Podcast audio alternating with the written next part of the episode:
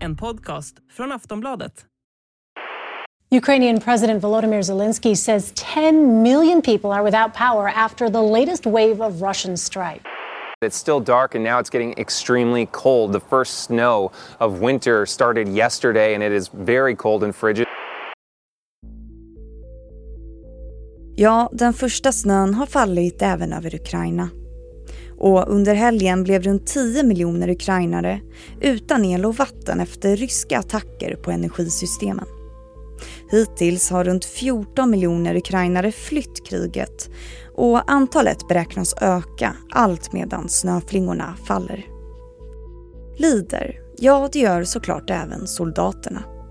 Blöta uniformer, kyla, lerig terräng med tjäle och snöoväder gör livet på fältet ännu tuffare än innan. Och kallare det kommer att bli. Idag i Aftonbladet Daily ska vi prata om vintern och hur den påverkar Ukraina-kriget. Hur tufft blir det för soldaterna på fältet? Och om vi ser till historien så har ju vintern också kunnat utnyttjas i krig. Kommer någon av sidorna att göra det i Ukraina-kriget? Nyligen så vädjade Ryssland om en stunds vapenvila. Vad handlade det om?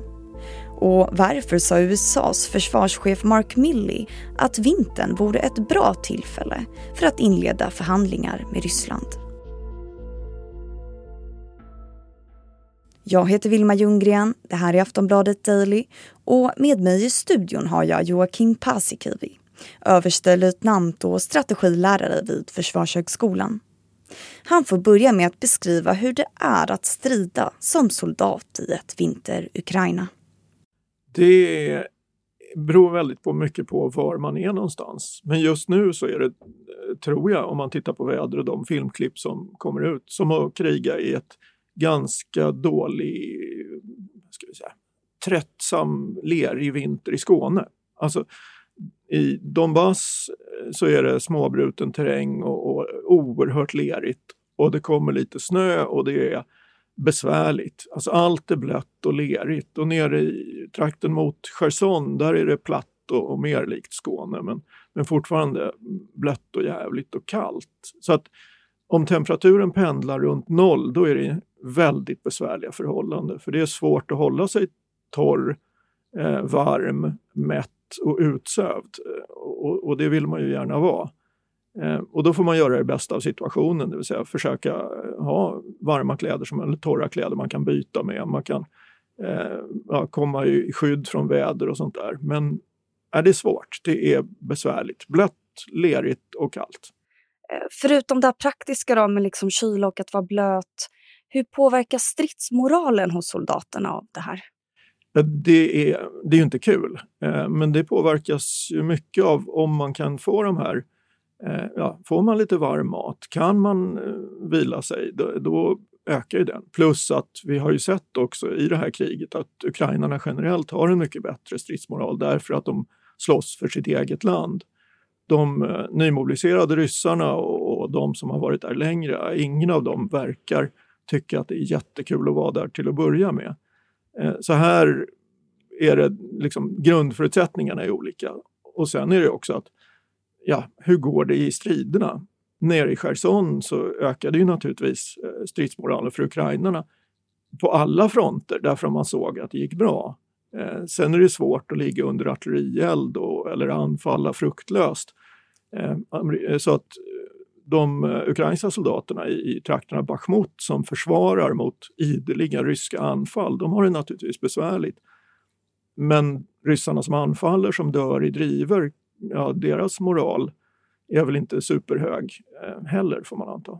Och terrängen blir ju mer svårframkomlig. Du nämnde ju lera där och det kan bli tjäle. Hur påverkar det striderna? Ja, det påverkar ju väldigt mycket just för att eh, alla fordon som måste fram, de, de ja, det går långsammare, de kör fast. Alltså man kan ju köra fast med stridsvagn. Hjulfordon glider omkring i lera.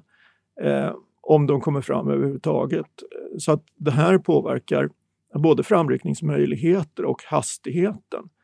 Eh, och slåss man avsuttet, det vill säga går till fots, ja då har man ju samma problem. Alltså man, man halkar och, och trillar och det är bara blött och jävligt. Så att det påverkar möjligheterna till strid. Plus att eh, de lövträd som, som finns där, de tappar ju löven.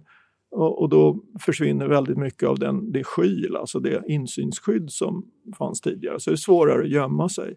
Eh, och blir det snö dessutom, som det kommer ibland, eh, då, ja, vi vet ju hur liksom, färgen förändras. Så har man mörka uniformer så syns man mer och, det blir besvärligt på många olika sätt. Och blir det riktigt kallt, ja då får man ju andra problem med eh, behöver förstärkningsplagg och varm mat och annat.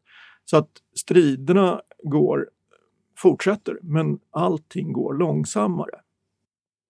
Och nu när andra länder bistår Ukraina med vapen till exempel, är det något nytt som behövs just till vintern? Inte i vapenväg egentligen. Alltså de behöver mer av allt, ukrainarna, hela tiden. Mm. Och det är allmänt känt, eh, luftförsvar och sånt. Och sen har det utlovats, men jag vet inte hur mycket som har kommit fram av vinterutrustning till den enskilda soldaten. Alltså man behöver varma tröjor, man behöver eh, ja, förstärkningsplagg, alltså varma ytterplagg för man kan inte strida i jättevarma kläder för då blir man svettig och blir man svettig så blir man jättekall när man st sen stannar upp. Utan det man behöver göra är att man behöver ha ganska ja, sval utrustning på sig i den mån det går eh, när man rör på sig. Men snabbt kunna sätta på sig ett, ja, en täckjacka eller täckbyxor när man står still eh, eller det är långsammare. Och, och, den utrustningen ja, utlovats från Kanada, Sverige, Norden, eh, Storbritannien, de baltiska staterna. Så att det kommer nog. Plus att det är väldigt många Eh, ukrainsk, i den ukrainska civilbefolkningen nu som håller på att stickar mössor och vantar och, och, och socker och, och, skickar till fronten. Så att här är det nog överlag ganska bra för ukrainarna. Eh, inte lika mycket för ryssarna. Aftonbladet Daily är strax tillbaka.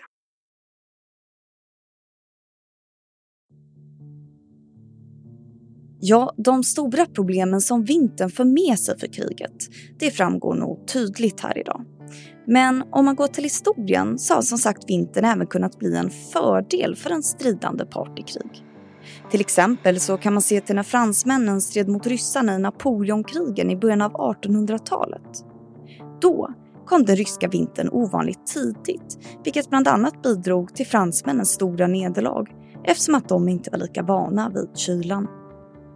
Så om vi då ser till Ukraina-kriget, finns det någon sida nu som eventuellt kommer att ta vintern till sin fördel? Vi hör Joakim Paasikivi igen. Ja, alltså, själva vädret är ju neutralt, men den som bäst, har bäst utrustning och bäst utbildning eh, får ju fördelar. Och om man som ryss nu, ja, det verkar som att de vill ganska mycket försvara en front och, och, hålla den stilla för att vinna politiska fördelar i väst och skapa en flyktingvåg med bombningarna. Om man då är i, i någon slags halvt vattenfylld skyttegrav, då är det inte särskilt roligt och så blir det kallt. Och kan då ukrainarna utnyttja det, att man har rörlighet och man har bättre utrustning, ja då har man en fördel av vädret. Eh, sen blir det också en fråga om, blir det djup tjäle så att det blir lättare att köra, ja då kan man ju ta upp en rörlig strid på ett annat sätt igen. Och det borde också kunna gynna ukrainarna. Eh, men det är svårt att säga riktigt hur och var. Eh, därför att nu är det fortsatt ett utnötningskrig och sen får vi se var ukrainarna kommer att välja och försöka göra en nästa offensiv.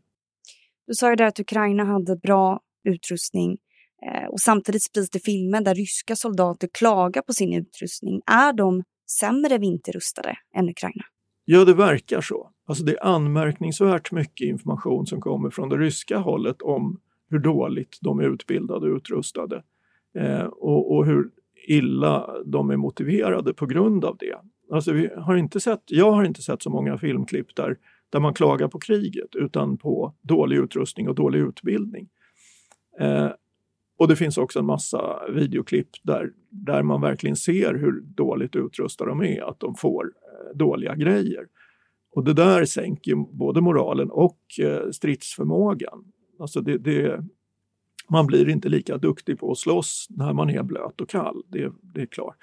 Och det där är lite anmärkningsvärt eftersom ryssarna eh, det är ju ingen överraskning för ryssar att det kommer vinter. Eh, det, det är ett stort land och man har bra förband, men också många av de förband som ja, vi vet var bra på vinterkrig, eh, ja, de sattes ju in i februari eh, vid invasionen. Och många av dem är i princip utraderade också. Så att de som finns nu, alltså det är de här nymobiliserade och, och även om de är liksom vana vid kallt väder, har de inte rätt utrustning så, så blir det inte särskilt bra. Ryssland vädjade ju nyligen om en stunds vapenvila. Vad handlade det om? Ja, det är att de vet att det går dåligt. Mm. Alltså, all vapenvila gynnar ju dem mer för då kan de bygga upp eh, sina styrkor igen och, och, försöka vila ut dem. Den här, de 300 000 som skulle mobiliseras, jag försöker utbilda och få ner dem. Eh, Ukrainarna har ju inget som helst intresse av någon slags vapenvila utan här är det ett sätt för ryssarna att, att rädda det som kan. Men eh, jag tror inte de kommer gå med på det. Men tappar man inte masken lite eller blottar strupen liksom när man vädjar om vapenvila? Så? Ja, det de gör är att de försöker klä allting i fredstermer. Alltså både den utrikespolitiska talespersonen eh, Sacharov och nu eh, Kremls talesman Peskov har ju de senaste veckorna sagt ungefär samma sak. Att eh, vi är alltid beredda till fredsförhandlingar. Eh, och så lägger de till att ja, men den särskilda militära operationens mål kan upp, ska uppnås i alla fall eller att man måste ta hänsyn till läget på marken. Det vill säga, de vill behålla det de har tagit och så vill de att ukrainarna ska sluta befria sitt land. Eh, ganska genomskinligt, men det är just det här att de eh, försöker appellera till någon slags fredsvilja och att de själva skulle vara flexibla. Men egentligen så är det bara fråga om att behålla det som de har tagit. Och på tal om fred, hur man nu definierar det. En annan sak som hände nyligen var ju att USAs försvarschef Mark Milley sa att vintern vore ett bra tillfälle att inleda förhandlingar med Ryssland. Varför tyckte han det, tror du? Ja, alltså det, samtidigt så tog han upp de här stora förlusterna på båda sidor och sen har han dessutom backat ganska rejält, eh, förmodligen efter att någon har pratat med honom från, från Vita huset det är lite oklart för mig varför man skulle göra det. Det finns ju inga tydliga fördelar för Ukraina att eh, lämna bort delar av sitt land och sin befolkning. Man har ju facit hur fruktansvärda förhållanden är på dem, eller har varit på de ockuperade områdena och, och fortfarande är på de, de, som är annekterade illegalt av Ryssland. Eh, däremot så är det väl klart att alla vill att eh, kriget ska ta slut. Men då är frågan vad, vilka villkor är det frågan om. Och här säger Ukraina att ja, men det är ju hela landet befriat, eh, ryskt krigsskadestånd och Eh, en, en krigsförbrytarprocess mot Ryssland. Medan Ryssland säger att nej men eh, vi vill ha det vi har tagit. Så frågan är alltså, vad skulle man förhandla om? Och här säger också ukrainsk lag att man faktiskt, de har stiftat en lag om att de inte får förhandla med, med Putin. Eh, så att ja, svårt att se det där. Eh, men eh, den ryska linjen är ju, tror jag, att frysa frontlinjerna, skapa ett helvete för civil, den ukrainska civilbefolkningen som flyr till EU och, och, då skulle EUs befolkningar sätta press på regeringarna som skulle sätta press på Zelensky och sätta sig vid förhandlingsbordet. Och jag tror att det är den stora ryska strategin och jag tror inte att den kommer lyckas. Stödet till Ukraina förefaller vara ganska obrutet. Men civilbefolkningen har väl ändå drabbats hårt av ryssarnas eh, attacker på sistone. De har ju slagit ut energisystem och så vidare. Hur blir det nu också då under vintern? Det känns ju som att det kan bli extra tufft. Ja, nej, men det är förskräckligt. Och det, det är verkligen en oerhört cynisk metod från ryssarnas sida att, att gå på civilbefolkningen så tydligt. Eh, det, det har också rysk propaganda-tv verkligen sagt att, att civilbefolkningen blir ett vapen eh, då mot EU när man gör det här. Eh, är för, förskräckliga förhållanden. Och här är det liksom en tvekamp då mellan å ena sidan eh, ukrainsk reparationsförmåga och luftförsvar på, och, och å andra sidan ryska robotar och drönare. Än så länge så är den ukrainska reparationskapaciteten ganska bra. Alltså de får ju upp relativt mycket av sitt elsystem. Men det är svårt. Det är materiel som är svårersättlig i de här ställverken och, och eh, alltså energitillförseln. Men den ukrainska befolkningen har ju också visat sig vara anmärkningsvärt tålig. Och sen, eh, ja, som i fallet med Cherson nu, nu säger ukrainska myndigheter att ja, men, evakuera och så erbjuder man då andra eh, ställen att bo på, eh, alltså i Ukraina. Men ja, vi får hoppas att ryssarna inte lyckas slå ut mer av elförsörjningen över tid utan att det blir någon slags drägliga förhållanden. Men ja, ser man historiskt på andra konflikter så, så ja, människan utstår väldigt mycket bara man har motivation. Ja, vem skulle du säga håller i stafettpinnen nu då? Ukraina rapporterar ju om framgångar och som du sa, många döda ryssar. Vem, vem är i framkant? Ja, Ukraina har initiativet, det har de haft sedan i somras. Eh, det är svårt att se, och jag kan definitivt inte se några möjligheter till en, en rysk offensiv någonstans av någon kaliber. Eh, utan det vi väntar på är att se var kommer ukrainarna gå framåt nästa gång och, och när kommer de att göra det. Eh, att Ukraina har initiativ, det, det tror jag är helt klart. Eh, de har en större möjlighet att välja, de har större möjlighet att omdisponera sina förband och plus att de får hela tiden en tillförsel av ja, från Storbritannien, utbildad personal och, och vapenstödet. Så att eh, ja, Ukraina eh, har överhanden. Men just nu pågår ett utnötningskrig med, med stora förluster på båda sidor. Du har lyssnat på Aftonbladet Daily med Joakim Paasikivi, överstelöjtnant och strategilärare vid Försvarshögskolan. Jag som gjorde det här avsnittet heter Vilma Ljunggren och tack för att du har lyssnat så hörs vi snart igen.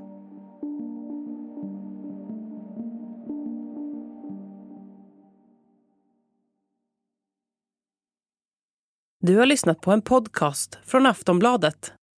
Ansvarig utgivare är Lena K Samuelsson.